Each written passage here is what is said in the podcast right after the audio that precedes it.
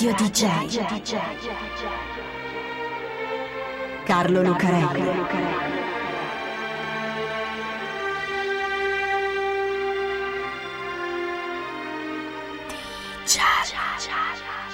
Carlo Lucarelli presenta Di Giallo, il radiodramma di Radio DJ.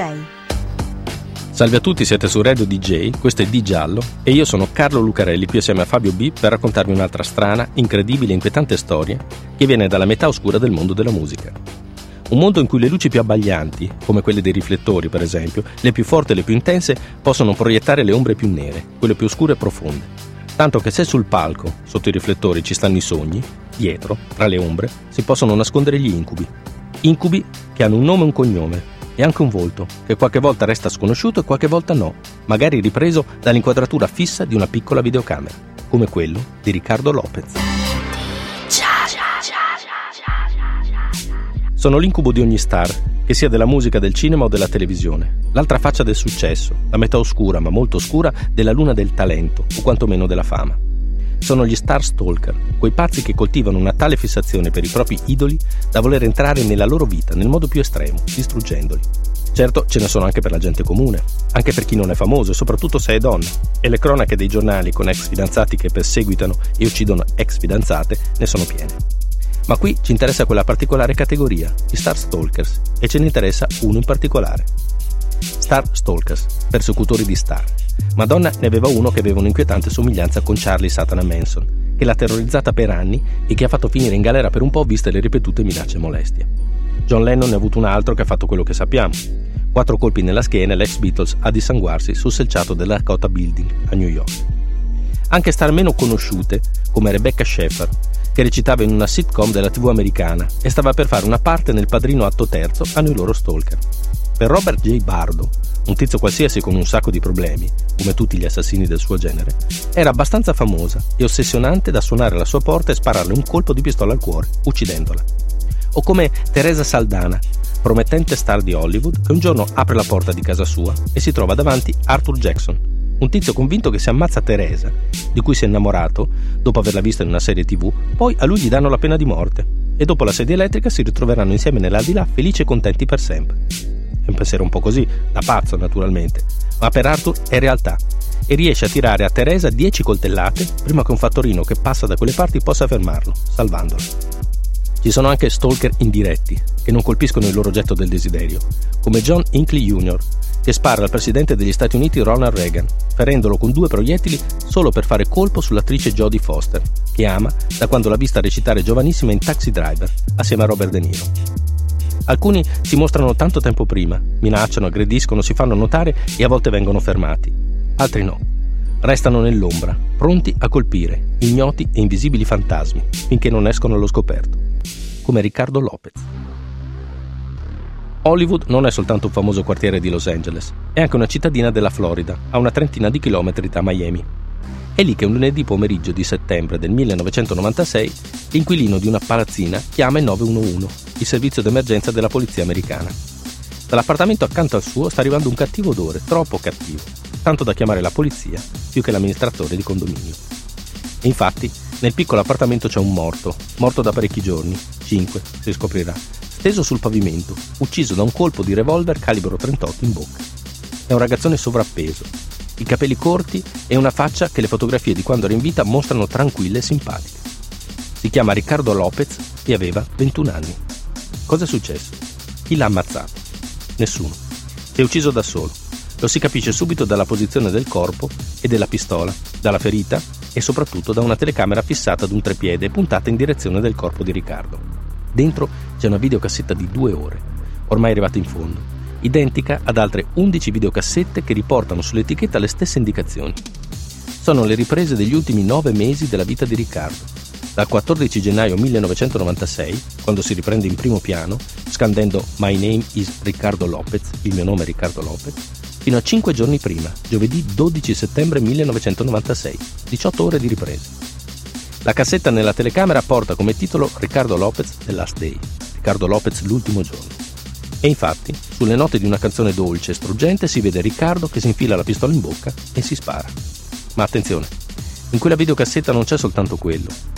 Tra le cose che Riccardo ha fatto nel suo Last Day e nei giorni precedenti ripresi dalle altre 11 cassette, ce n'è una che fa scattare gli agenti della polizia di Hollywood, Florida, ai telefoni e fuori dall'appartamento. Giallo DJ. Di Giallo. Quando si spara un colpo, Riccardo è nudo. La telecamera lo riprende a mezzo busto, ma ad un certo punto per un momento lui si alza, la testa completamente rasata e il volto dipinto di rosso e di verde. Sui fotogrammi è impressa l'ora, 02:44 pm, le 2 del pomeriggio, e la data, 09-12-96. Dietro ha un cartello con su scritto The Best of Me, il meglio di me, e accanto ha un televisore in cui sta fissa l'immagine in bianco e nero di Björk. E infatti I Miss You, che si sente sottofondo, è un brano di quello che allora era l'ultimo album della cantante islandese, Post.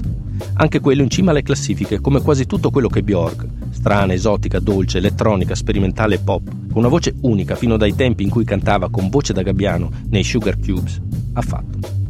Seduto di tre quarti davanti alla telecamera, Riccardo esprime il suo amore per Björk, amore da stalker, testimoniato nelle 18 ore del suo videodiario, in cui riprende fotografie, ritagli di giornale, album, brani di musica, lunghi monologhi, ammiccamenti e smorfie spaventose.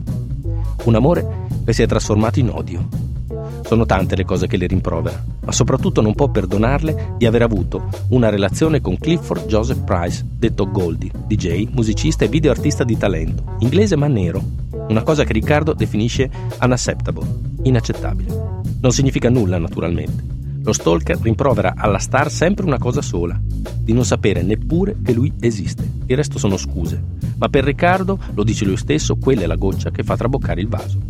Poi, alle 02:52, dopo aver parlato con voce distaccata e dolente, dice This death is for you, Björk. Questa morte è per te, Björk. Poi si corregge, no, scusami, perché tu la guardi come compensazione per il dolore che ti ho provocato.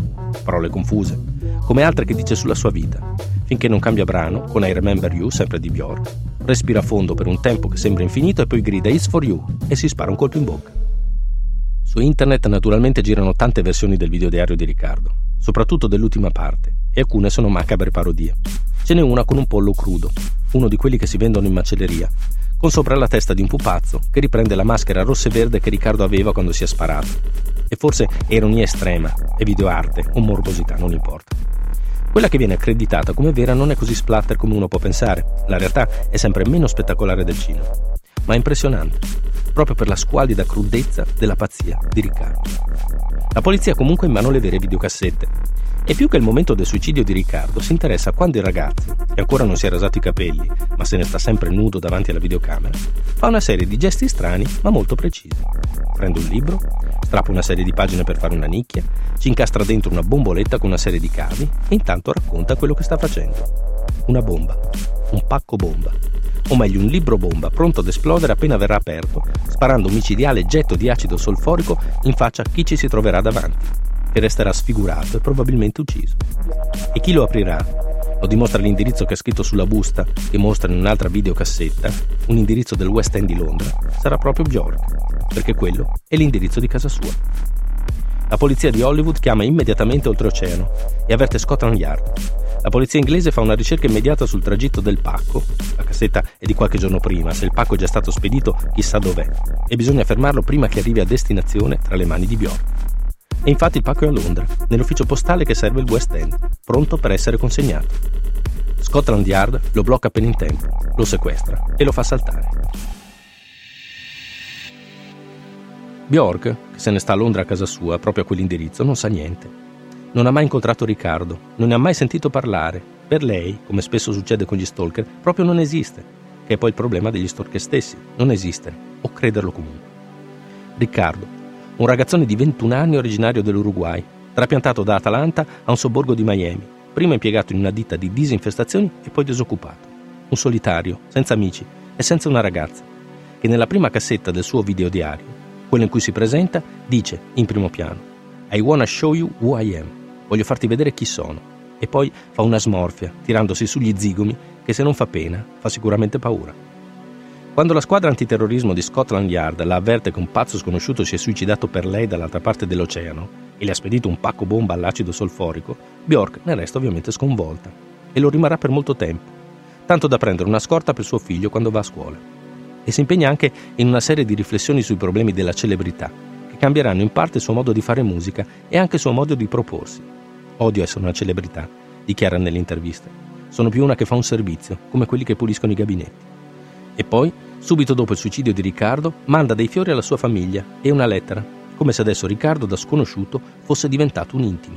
Ecco, incidere nel lavoro e soprattutto nella vita delle star che ama e dalla quale vuole farsi notare. Il sogno di uno stalker, l'incubo di una star. Una cosa che a Riccardo avrebbe sicuramente fatto molto piacere, ma mai abbastanza. Perché essere uno stalker non è un modo di essere, è una malattia. Radio DJ. Carlo Lucarelli. DJ.